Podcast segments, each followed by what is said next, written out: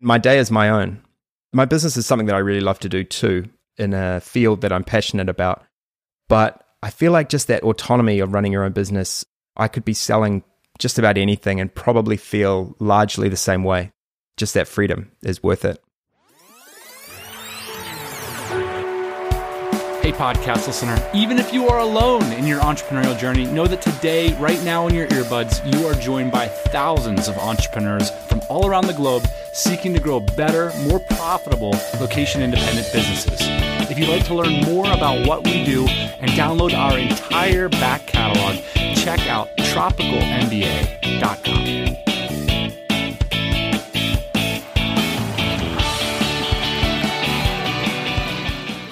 So here's the thing. Sometimes our prep work for these shows, whether that's speaking with our guests, doing production meetings, fooling around with music and joking with each other, is as much fun as actually recording them. And that was definitely the case with today's guest, who is a gifted musician and entrepreneur. So I thought we might start off with just a little bit of backstory. So I first met Sam Brown in April at our private members group in Austin, Texas.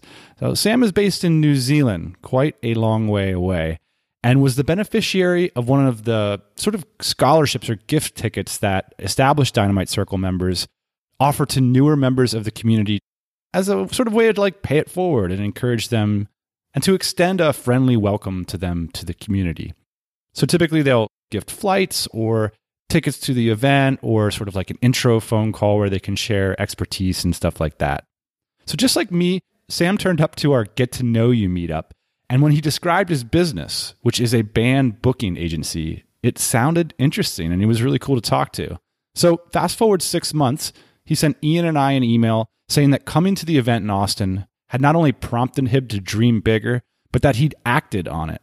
And I just had to drag him on the show to share his story. I think you guys will find it inspiring. And because he's a talented musician, we're going to ruthlessly take advantage of that fact and use some of Sam's music as tracks for this week's episode, and a lot more on the musician stuff later. But check this out.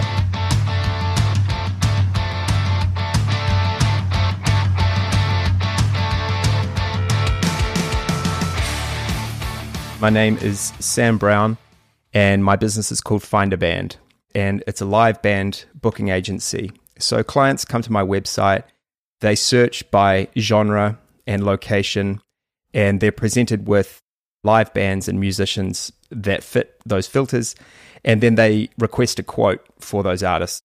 And from there, we will communicate with the client. The way it makes money is there's a commission on the booking. Who uses this site? We mainly focus on corporate clients, so businesses of, say, two hundred plus staff having a gala dinner or an awards night or something like that, or an end-of-year party. So we're really flat out busy right now as businesses wrap up for Christmas. And then we also do a lot of weddings as well. When I started the business, I thought that I would be providing weekly entertainment for bars and that I'd kind of build up like a portfolio of bars. But I quickly learned in the first year or two that they were all of the trouble and none of the reward. There were a lot of pain for very little reward. And then corporates are the opposite. There are a few emails back and forward and a big payoff. I started it ten years ago, and I was not really seeking to make a name for myself as an entrepreneur. I was in a job, in a corporate job working for Yahoo, in fact, that had just come to New Zealand a year or two earlier. And I sort of had gone out and bought my suit, and I had my cubicle, and I had my Dell computer, I guess. I can remember the highlight of my day was I would go across the street and buy a muffin. I was like, that's no way to live. So I started Find a Band. My goal was to create an income for myself that allowed me to write songs and record albums, to become a musician. And I realized that I had this kind of dichotomy of go to work all day and then get home exhausted but have an income, or be a musician and not have any money to do anything. You know, this is in two thousand. I think I started doing it in two thousand seven and got it live in two thousand eight. And I had, when I say no clue, I had no clue. I wasn't reading blogs. I wasn't listening to podcasts. Sam, working at Yahoo doesn't sound that bad. No, and that was the thing. I didn't know the phrase golden handcuffs at the time, but it was definitely that. So I doubled my income from my previous job, which was working at a music magazine, which I actually liked a lot more, but they offered me a big salary and I took it. And it wasn't so bad. It was fine, but it was, I didn't care whatsoever about the outcome.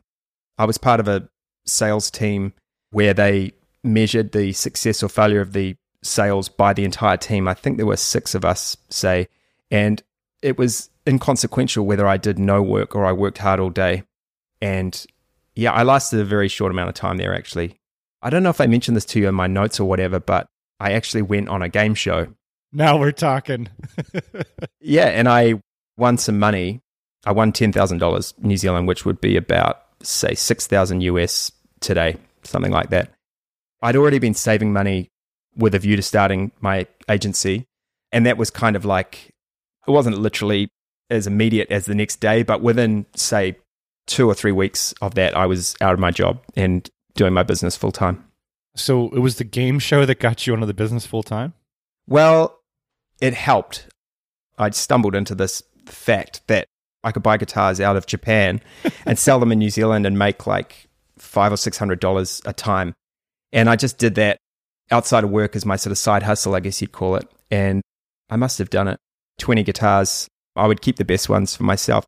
I still have one of those guitars, a really good one. But anyway, most of them I sold to like fifty-year-old property guys usually who had more money than they knew what to do with, and they'd buy these fancy guitars. So I think I was already kind of on track to start anyway, but it definitely didn't hurt that all of a sudden there was this nice little windfall. What was your threshold? Like, how did you think about it at the time in terms of how much you needed to earn in order to go full-time on the agency? There was no crossover period. I think if I had read a lot of the stuff I've read now and communicated with other entrepreneurs and so forth, I probably would have realized I could ease into it. But I was really pretty young. I didn't have any responsibilities.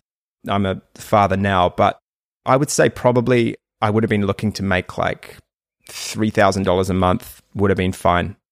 Let's talk about the first time we met, because you sort of opened up talking a lot about having listened to these shows and heard about these people, and I guess you weren't going to come, and then you got a scholarship. Is that accurate?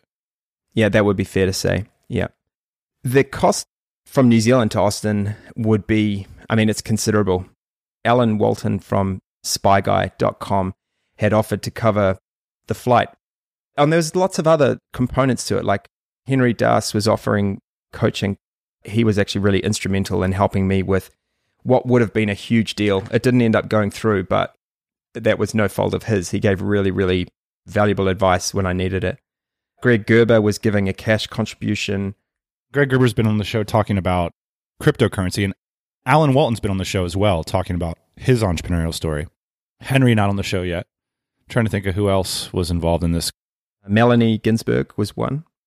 She offered a marketing audit, and Ben McAdam, who sort of helps you understand your numbers. I've done a lot with Ben. He also was incredibly important with this big German deal that didn't end up happening. And then, of course, you guys gave the ticket to the actual conference, which honestly, I hadn't even looked at the cost of the conference.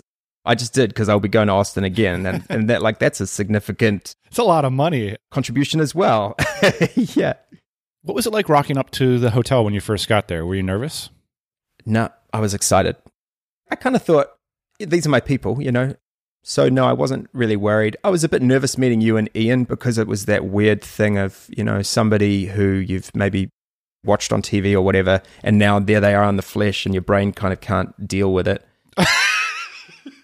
It's probably hilarious to you. Oh man, you must have been just so disappointed. Like, oh God. No, it was, it was great. It was great meeting everybody. And I can remember when I went to the first party, I remember Greg Gerber really kind of took me under his wing and introduced me to everybody. But there were a few people who who were like that, who were just going, look, you're one of us. We want you to meet everybody. Was there something about it that defied your expectations? Yeah. It's no coincidence that up until D C Austin, I was pretty happy going along, building my agency in New Zealand, looking across to Australia, which is, you know, geographically close and also culturally very similar. There's some minor differences. but close enough that you can kind of know that if you're doing something well in New Zealand, it'll almost certainly work in Australia. And what changed was I met a lot of people at D C Austin who were, give or take a few years, similar mindset to me, very, you know, I related to them in many ways, but in many cases, they had businesses that were ten, twenty, or in some cases, like one hundred times the size of mine. And it made me realize how big the possibilities are. Since then, I've created an L L C based in Nashville, and I'm in the final stages of, I actually don't know what it is called in the U K, but we're doing one in, based in London as well. And basically, you know, starting, we've already shot four of our artists in Nashville. We've shot videos with them and we're creating their content. That's something that it wasn't even on my distant wish list of, say, even five years ago. I wouldn't have dreamed that I'd be starting an agency like a division based in the U S. It was just too big and too scary. And yet now it's reality. And that's what I would say D C Austin absolutely caused, that shift in mindset and essentially allowing myself to dream that big. So how are you judging yourself? I was thinking in terms of revenue to some extent, and also in terms of the size of my team. That was actually the main thought was, you know, how many people do I employ? Tell us about your business from that perspective. Well, it's a little bit strange because Find a Band is my main thing and by far my main revenue generator. But then I have this other business also, which is a marketplace website company. So the main website that we started is Auckland Weddings dot co dot n z. The easiest way to explain it would be it's an online wedding magazine. And the reason that I started this with a friend who's a wedding photographer is to create leads for my bands based in Auckland. I knew that, you know, weddings was a huge part of our market. I didn't want to keep spending money on wedding magazines. And I thought, if we just start this site that is like a heavy S E O focus on my best city that I'm selling into, we can kind of control the flow of information about wedding entertainment in that city. So that site actually employs like four full-timers right now, whereas Find a Band is just myself. I have a full-time salesperson and my dad does the accounts and that's it. And then we have lots of contractors. We have lots of video guys, photographers, and a sound engineer. But in terms of people that are turning up to work at nine a.m. each day, it's just the three of us. So you're a three-piece and you didn't feel like that was that could fill the room. Yeah, that's right. We needed a, a lead guitarist. Can we talk about your music a little bit? You founded a band called Black River Drive. Right. Why not be a professional musician? What went wrong? How did that dream go off the rails? Tell us a little bit about starting that band. Is it similar to starting a business? Yeah, it's honestly way harder. I always tell anybody who's interested to hear this that with a business, you put in a dollar and you might get back five dollars, or you might, if you're lucky, get back ten dollars. With a band, I feel like you put in ten dollars and you might get back one, you know. It actually would be a lot about being in New Zealand. I feel like maybe if I was in the U S doing the exact same thing, maybe it might have gone differently. The market is so small here. And then, you know, we started playing in a rock band at a time that when rock was really kind of a dying genre. And my feeling is it hasn't really come back. It's definitely not, you know, compared to, say, hip-hop and dance and stuff, it's definitely not the flavor of the month. It is similar to a business in terms of you dedicate this energy to it and, you know, over time you create momentum, and the creative aspect of it is similarly satisfying when you go from nothing to something. I find, particularly with online business, I love starting a website and making everything as good as it can possibly be and then optimizing it and, you know, just constantly refining it better and better. And as a songwriter, writing a song is a lot like that too. The hardest time is when you've got a blank page in front of you, and then it's, you know, really satisfying to put it out into the world and hopefully people like it. What happened was I had crowdfunded, especially on the second, so we did two albums of ten songs each. I wrote all of those songs, so twenty that made it onto the albums and let's say another twenty. So a lot of songwriting. This isn't some garage band, Sam. I mean, you've had number one singles on the rock chart in New Zealand. Am I accurate about that? Yeah. I had that happen with two songs on the first album. And then the second one, we didn't get that sort of success, but the songs were still very well received. So yeah, so it was funny because it was kind of like we got pretty close to taking the next step which would be, you know, getting out of New Zealand with it. But a few things happened. One was that I became a dad the same month as my first album came out. But that, at the time, I thought, oh, that's sort of going to put the kibosh on on this. But it actually didn't. It actually, anybody who's a parent will know, it actually puts a fire under you and makes you work harder and focuses you. It can be harder to carve out time to be creative, but you value that time a lot more than you did when you didn't have a kid. So that wasn't a problem, really. With the second album, we actually crowdfunded it through the New Zealand equivalent of Kickstarter, which is called Pledge Me. That was really hard. Anybody doing a Kickstarter will know it's way harder than it probably appears from the outside. So we did that, and we were successful with it at the eleventh hour, like really down to the wire. Got the money. Then we had to fly to Nashville and, and do this album, and it wasn't plain sailing. My favorite guitar, which I'd taken to Nashville, which is a Gibson Les Paul custom, a beautiful guitar, opened the case up. I know what you're going to say. I know what you're going to say. These guitars are famous for their necks breaking. Is that what happened? They sure are, and that is what happened. So we had to hire a guitar, and it that was a heartbreaking moment. But, you know, it was sort of like, okay, well, that's fine. That you know, we'll get through it. And there's sort of a series of things like that, basically, that we ended up with something that we weren't that happy with. You couldn't sing well anymore. What happened to your voice? Yeah, that happened when we were on tour. I think all of the stress kind of built up to the point where, yeah, my voice just one hundred percent blew out. I could barely talk, let alone sing. And our final gig, I'm sorry to say, we actually, we just played the master track. We were running some backing tracks along with the band playing live. So it was all live apart from like a few guitar tracks, but we basically turned the vocals back on from the recording. So the recording that was being played over the P A was just my studio recording. I just lip synced the whole thing because that was the only way we could finish the gig. And that was kind of like game over, no more band for the time being. And then it just kind of, it had been so hard maintaining the momentum up to that point. It really just kind of fell over. Everybody over the weeks following that essentially quit. Um, this is after like six years together. I think we'd all just had enough. And my voice going was kind of like a line in the sand. That's it. Today's show is sponsored by ahrefs. I know many of you love and use ahrefs, and for those of you listening right now, we got a special offer for you today, so stick around. If you don't know, ahrefs is the number one go-to tool for optimizing S E O traffic results because of their enormous backlinks index. I would have killed for something like this ten years ago when I was getting started in S E O.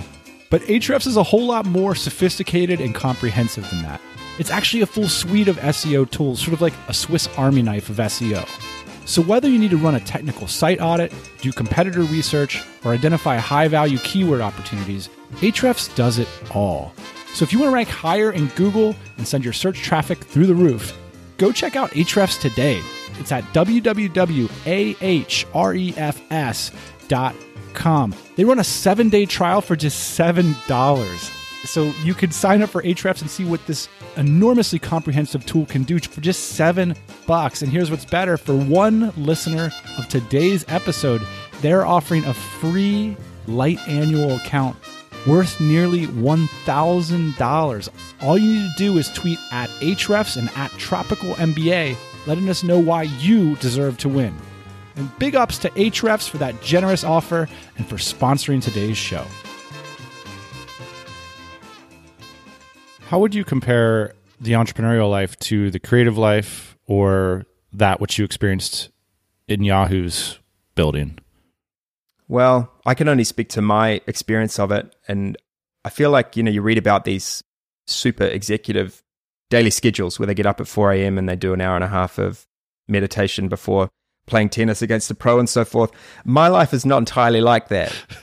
If I had to kind of just say, well, this is the most important difference. I can remember having that Sunday night dread where you can't even enjoy the end of your weekend because you're starting your job that you absolutely hate the next day. I don't feel that anymore. Every day feels the same. It's actually, whether it's a Monday or a Saturday, feels the same. I just wake up every day. I make myself some coffee. I read and journal and do all that sort of stuff. And my day is my own. My business is something that I really love to do too, in a field that I'm passionate about. But I feel like just that autonomy of running your own business, I could be selling just about anything and probably feel largely the same way. Just that freedom is worth it. What is it that you worry about with the business stuff? Because you got a family now. I used to worry, I can remember worrying that, so it's been ten years, almost exactly to the month. In, in fact, a little over ten now. In the first few years, I didn't make very much money. We, we haven't really talked about this, but I kind of scraped by. So I went from a salary of sixty thousand New Zealand dollars, which would be, say, fifty-ish U S, something like that, down to twenty-five thousand New Zealand dollars for, say, probably a year or two, first couple of years. So a massive drop. And I used to worry that it would always be like that and that I just couldn't build it bigger, because there was a few years where the needle didn't move very much, so to speak. I didn't know how to build on past successes and, and so forth. Why? I don't know why. It's so strange now, because now I feel like I could, you know, whenever I meet like a young entrepreneur, I go, these are the books you read and these are the podcasts to listen to and here's what you do and here's what you don't do. But I just didn't have somebody like I am now to say, this is what you do and this is what you don't. I just didn't have a person like that in my life. Like, how were you screwing it up besides not having that person? In all of the classic ways. So, I mean, the first one would be I tried to do everything myself for a long time, including like sending out invoices and chasing up late payers. And I mean, I did everything. It was just me for, I would say, two or three years. And then my dad got involved doing the accounts as he was sort of semi-retired. And that was a game changer, that all of a sudden, all of the money stuff in terms of getting it in the door and paying suppliers was taken care of. You sort of realize the power of delegating.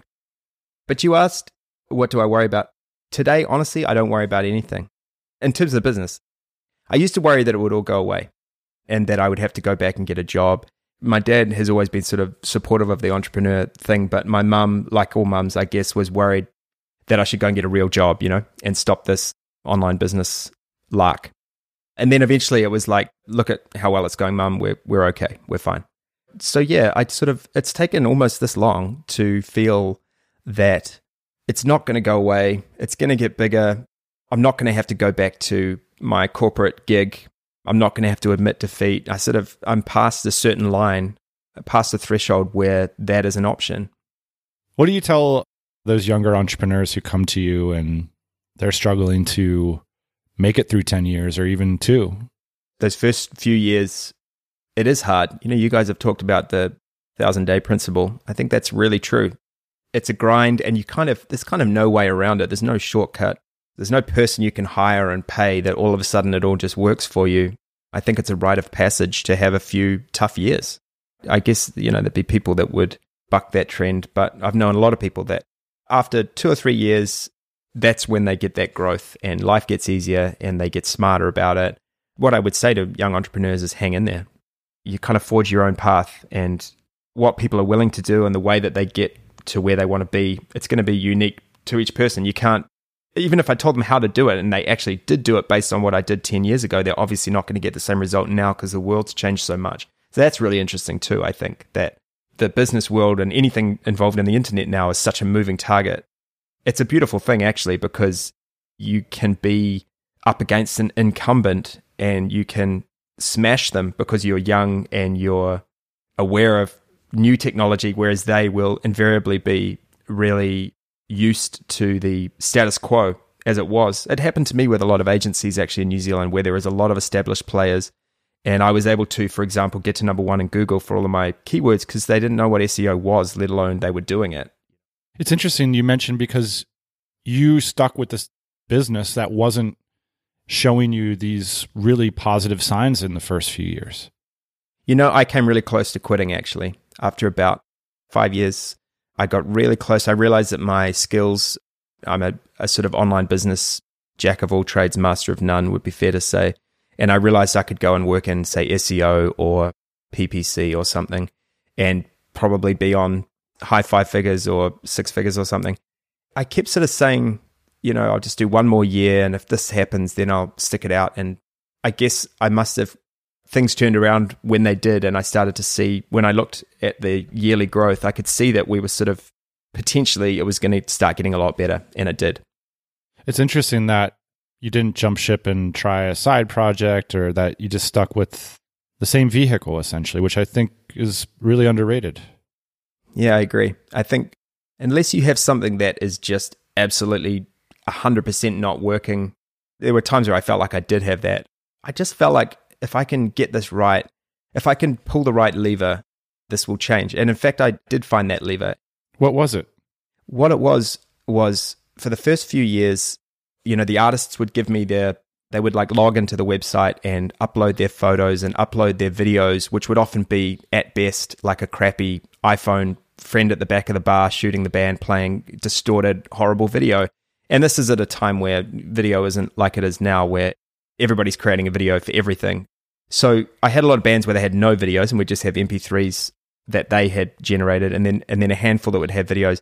And I must have noticed that some bands were getting a lot of gigs who had some video of any kind of quality. And what I realized was if I put together a team of professionals and create really good videos, really good audio for those videos, and then really great live photography, I think what will happen is those bands will get all the work, that they will kind of take the guesswork out of it for a client. So rather than me just saying, this is a really good band, you're going to have a really great night with these guys, it's like, here are ten videos of this band playing, shot with six different angles in a beautiful space. And I did that with a band. And, you know, the agency paid for all of it. It was a significant outlay. I think it was probably like six thousand dollars, something like that, all up. And sure enough, it didn't happen immediately, but within a few months, this artist started getting far more bookings than everybody else. And so I did it again, and then I did it again, and that was the clincher. So now we have about twenty bands that we've done around about ten videos each for, and I mean, they by far get the lion's share of the... I have one hundred bands in New Zealand on the agency, but these twenty do ninety-five percent of the bookings. Interesting. So you don't charge for that? I never did. In fact, I've never done a signed contract with an artist. It's all gentlemen's agreements, because I didn't want them to be scared off that this money man was saying, hey, I'm going to pay for everything, it's going to be great.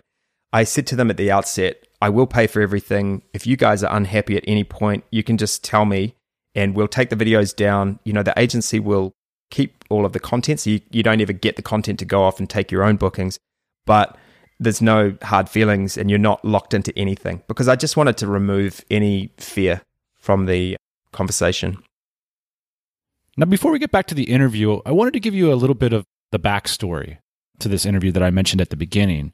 So when we emailed Sam to ask him to come on the show, his first reaction was, well, we're in the very early stages of trying to expand into the U S and U K, so why not check back with me in six months? And this is a very common thing that we hear from people that we're reaching out to about the show. Entrepreneurs are always saying, well, I'm just, I'm working on this big thing, like call me when it's done kind of thing. But in all respect to him, we said, hey, we want to hear from you now about what you hope might happen, and then check back in with you and see how it works up down the line. And thankfully for us today, he was up for that. We're at the very beginning of taking the agency into the U S, and you know, there are existing players doing something similar to what I do in the U S already, but there is a lack of quality control. The big incumbent players essentially take any artist that wants to be on their site, and their revenue model is a bit more all care and no responsibility. They don't really have any obligation to their artists. They don't have any skin in the game with their artists, and that's a pretty big key difference with me that I do. Not with all of them, but with the ones where they want me to help them, and I think they have, you know, the right criteria for clients who want to book them. So, you know, the goal would be over the next six months to a year to get established in Nashville.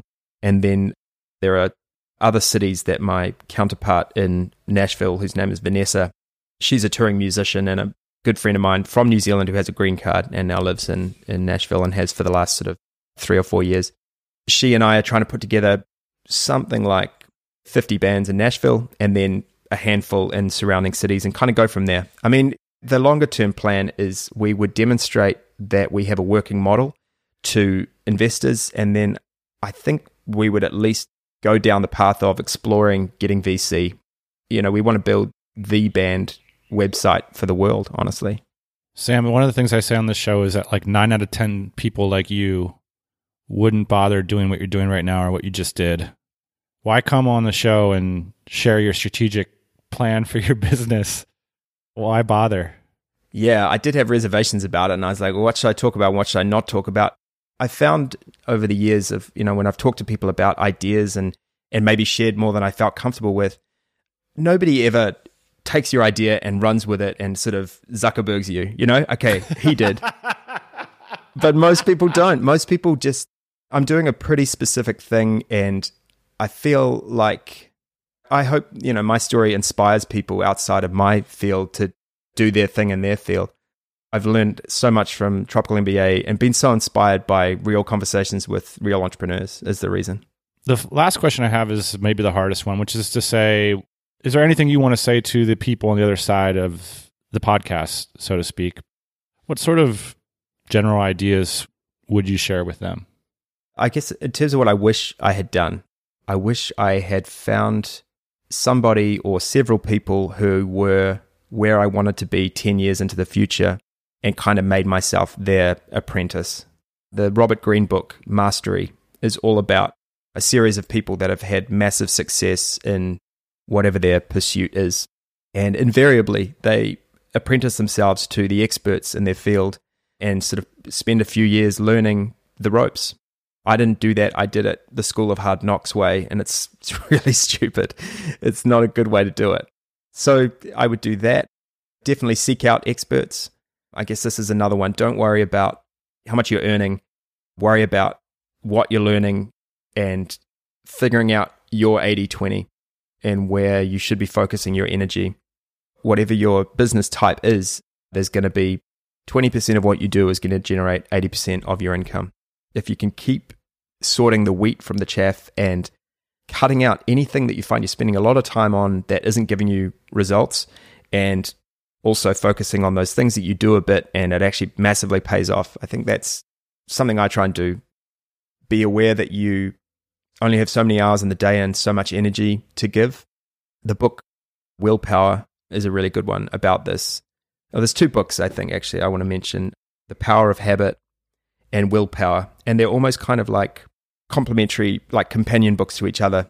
I coincidentally read one and then the other, and they really relate, where basically, you know, your life is a series of habits, and if you set your habits up so that certain things happen, for example, you know, if one of your habits is you go to the gym every day, you're going to get fit, and you can do the equivalent of that in your business, where you do certain things each day, you take certain actions that create over time momentum and add up to a big result. So you want to try and identify your good and bad habits. What are your good business habits? Oh, man. A really important one is we always keep in touch with past customers. So your best customer is the one that's already bought from you. Over the ten years, we've built up our corporates in particular, where these are people that typically spend money multiple times a year on their events. And in some ways, all we have to do is do a good job for them one year and then touch base with them, say, six or nine months later and say, do you want us to help you with that again this year? And a certain percentage of them are going to say yes, sometimes over and over and over. We've had people that we might have worked with for six or seven years, and that creates growth. Sam, let me ask you a really shitty question. Let's say your income is five hundred thousand dollars a year and it's capped out. That's what you're going to make every year. And you have two options. One is you can run your business, and the other is that you can stoke up the old band and be the leader of the band again. What would you choose and why? So do I get to keep the five hundred thousand dollars if I've got the band as well? Yeah. That sounds like a good deal. I always wondered about touring and like playing the same songs. Like I was watching the Chili Peppers last night, and they were playing this acoustic gig, and they're playing these songs that are twenty-five years old. You hear Anthony Kiedis launch into, I know, I know it's true, for the fifteen hundredth time. I wonder what that's like for him. You don't talk about it much, but you were a musician before at some point, right? Yeah. What'd you do with it? I didn't get as far as you. I, don't, I didn't have as much talent. I bailed from the band because I felt like people weren't willing to take it seriously. Looking back at it, I was at a moment where I sort of saw the matrix, and I had discovered entrepreneurship at the same time. So I was at this moment where I was like looking at the top ten charts and like trying to deconstruct like what these artists were doing. And the other guys in the band like were super pumped to have one hundred people in the room, you know? And I was like, guys, like we have to sit down and like deconstruct these melodies, because that's what's getting these people I was sort of willing to do that, but I didn't have comrades. And then I started reading Seth Godin books, and I was like, "Now nah, this is the Matrix." So, one realization I had when I was touring around with the band, and actually Vanessa, my friend in Nashville, the reason she said that she wanted to partner up with me and be my sort of U S manager or whatever, you know, she's my business partner there now. She is at the essentially the top level where she's touring around with artists, sometimes pretty established artists, as a sort of gun for hire bass player. She's like an endorsed Fender artist. And Fender is a brand of guitars. Yeah, Fender is like one of the big brands. So it's a big deal that she's an endorsed artist. I'm just saying that because of, it sort of indicates how far down the track she is as a musician. She's been touring around on these buses, and often with guys in their forties, their fifties, and I guess sometimes older, and realize like, this is it. This is as far as it goes. And you have to, in order to get paid your money, and it's not a particularly large amount of money, you got to get on this bus and drive for eight hours or whatever, do the show. And yes, for that hour, it's amazing. And then you have twenty-three hours until the next amazing hour. And she realized that that's my life if I don't make a change. You know, she kind of had the same moment that I had at Yahoo, but as a successful Nashville-based musician. The thing about entrepreneurship is you don't get rewarded for each hour that you turn up. Even a surgeon or a high-end lawyer, they still have to do the job. They still have to do the work and get paid for the hour. An entrepreneur doesn't. Sam, thank you for coming on the T M B A podcast, man. Yeah, thank you for having me.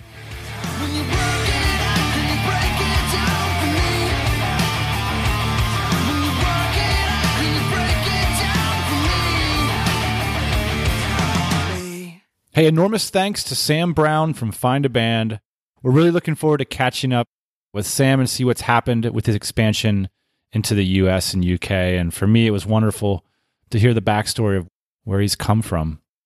To Sam and to future podcast guests, whether you've got the results or not, your journey itself is interesting. What we're doing here, trying to grow businesses, is so, so very hard, and there's no one way to do it. So even getting out there and failing is a win, and we respect and support those who are willing to share those parts of their journey here at the T M B A show. Big ups to Sam. We are going to post the show notes to this one at tropicalmba.com slash Sam Brown. That's Brown with an E. But for those of you who love music and especially guitars, I use this chance to talk to Sam as a chance to talk about one of my favorite topics, which is music and guitars. So we're going to roll some of that conversation after the music. So a bit of a conversation of Sam and I riffing about our favorite guitars and stuff after the exit music. And for the rest of you, we will see you next week, Thursday morning, eight a.m. Eastern Standard Time. Hey, thanks for listening to the Tropical M B A podcast. You can go to tropical m b a dot com, get access to hundreds of back episodes and all kinds of other goodies. Load up your iPod. That is the cheapest way to fly business class on your next international flight. We will see you next Thursday morning, eight a.m. Eastern Standard Time.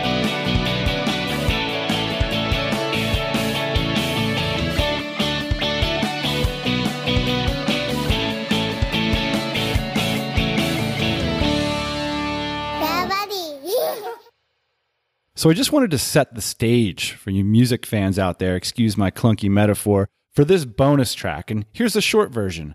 Basically, at the end of the interview, Sam and I talked a little bit about his life as a musician and about guitars and music and things. And longtime listeners will know that I was in a band at one time, and I absolutely loved it.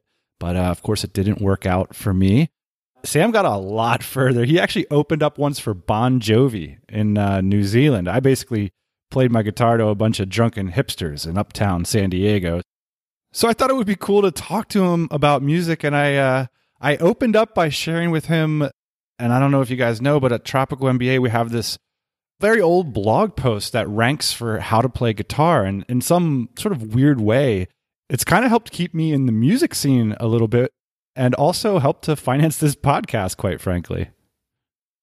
I rank number four in the world for how to play guitar right now, and I was thinking about how should I monetize this website. Wow. Yeah, so I wrote this. I forget what was happening. Like, I went through this super productivity thing in two thousand nine, and I was just being creative, and I thought, here's something people don't understand, is that playing the guitar has nothing to do with musical talent whatsoever.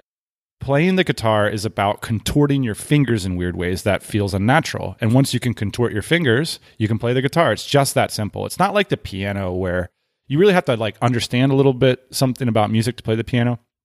Kind of, although you could hack that too. The guitar, it really is a shape instrument. It's an athletic instrument. Mm. And that athleticism can develop over ten hours. So that was the point of the piece. And then I wrote this big, long thing where I demonstrated to people how you can basically play in the key of G. And then once you know, as you know, if you have armed with a capo, which is a thing that like, who cares what a capo is? The point is, is that if you have this thing plus these chords that I teach you in ten hours, you can basically play any song that's ever been written. I mean, ninety-five percent of songs. Yeah, that's true. So I posted this and I think people more or less agreed with me. And so Google agreed with me at least. And so now I'm number four in Google. And I make money off of this by telling people my favorite guitars. So my question for you is, what are your favorite guitars and what would you advise young people or people that are getting started? Strangely enough, a lot of people write me and say, this is a weird email that I get a lot.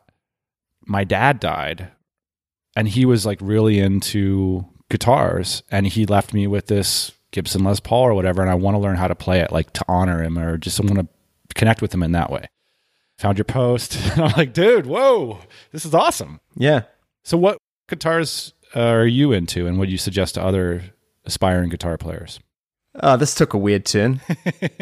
Actually, guitars are like my guitars and pedals and amps, but lately guitars are my thing that my cash goes into for no reason. Are they good investments? Arguably. I mean, I buy them secondhand, so they don't they don't lose value, but they don't. I'm yet to have one. How many do you have? I think I've got about eight, maybe, something like that. That's reasonable.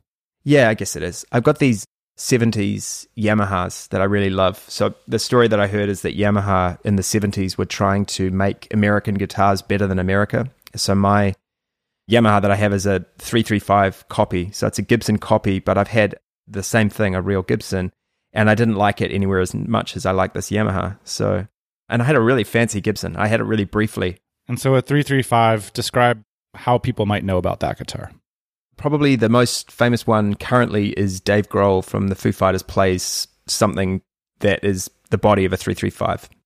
With guitars, I keep trying to find the holy grail one that sits really well in the band mix. And I always play with these great guitar. I'm not a great guitar player, but I play with these guys that are really good.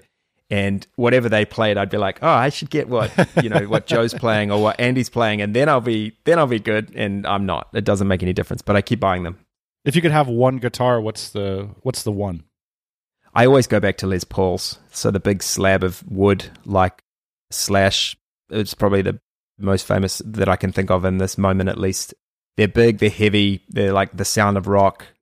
It was developed for jazz musicians, and it was developed like pre-distortion, I guess. You know, when you distort the tone and you turn it into a rock instrument. The thing about guitars that like that amazes me is how they've sort of cut through history.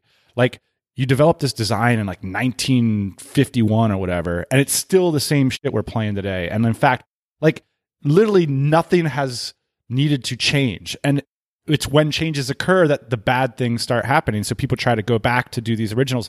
And they were developed before modern effects pedals, before modern amplification.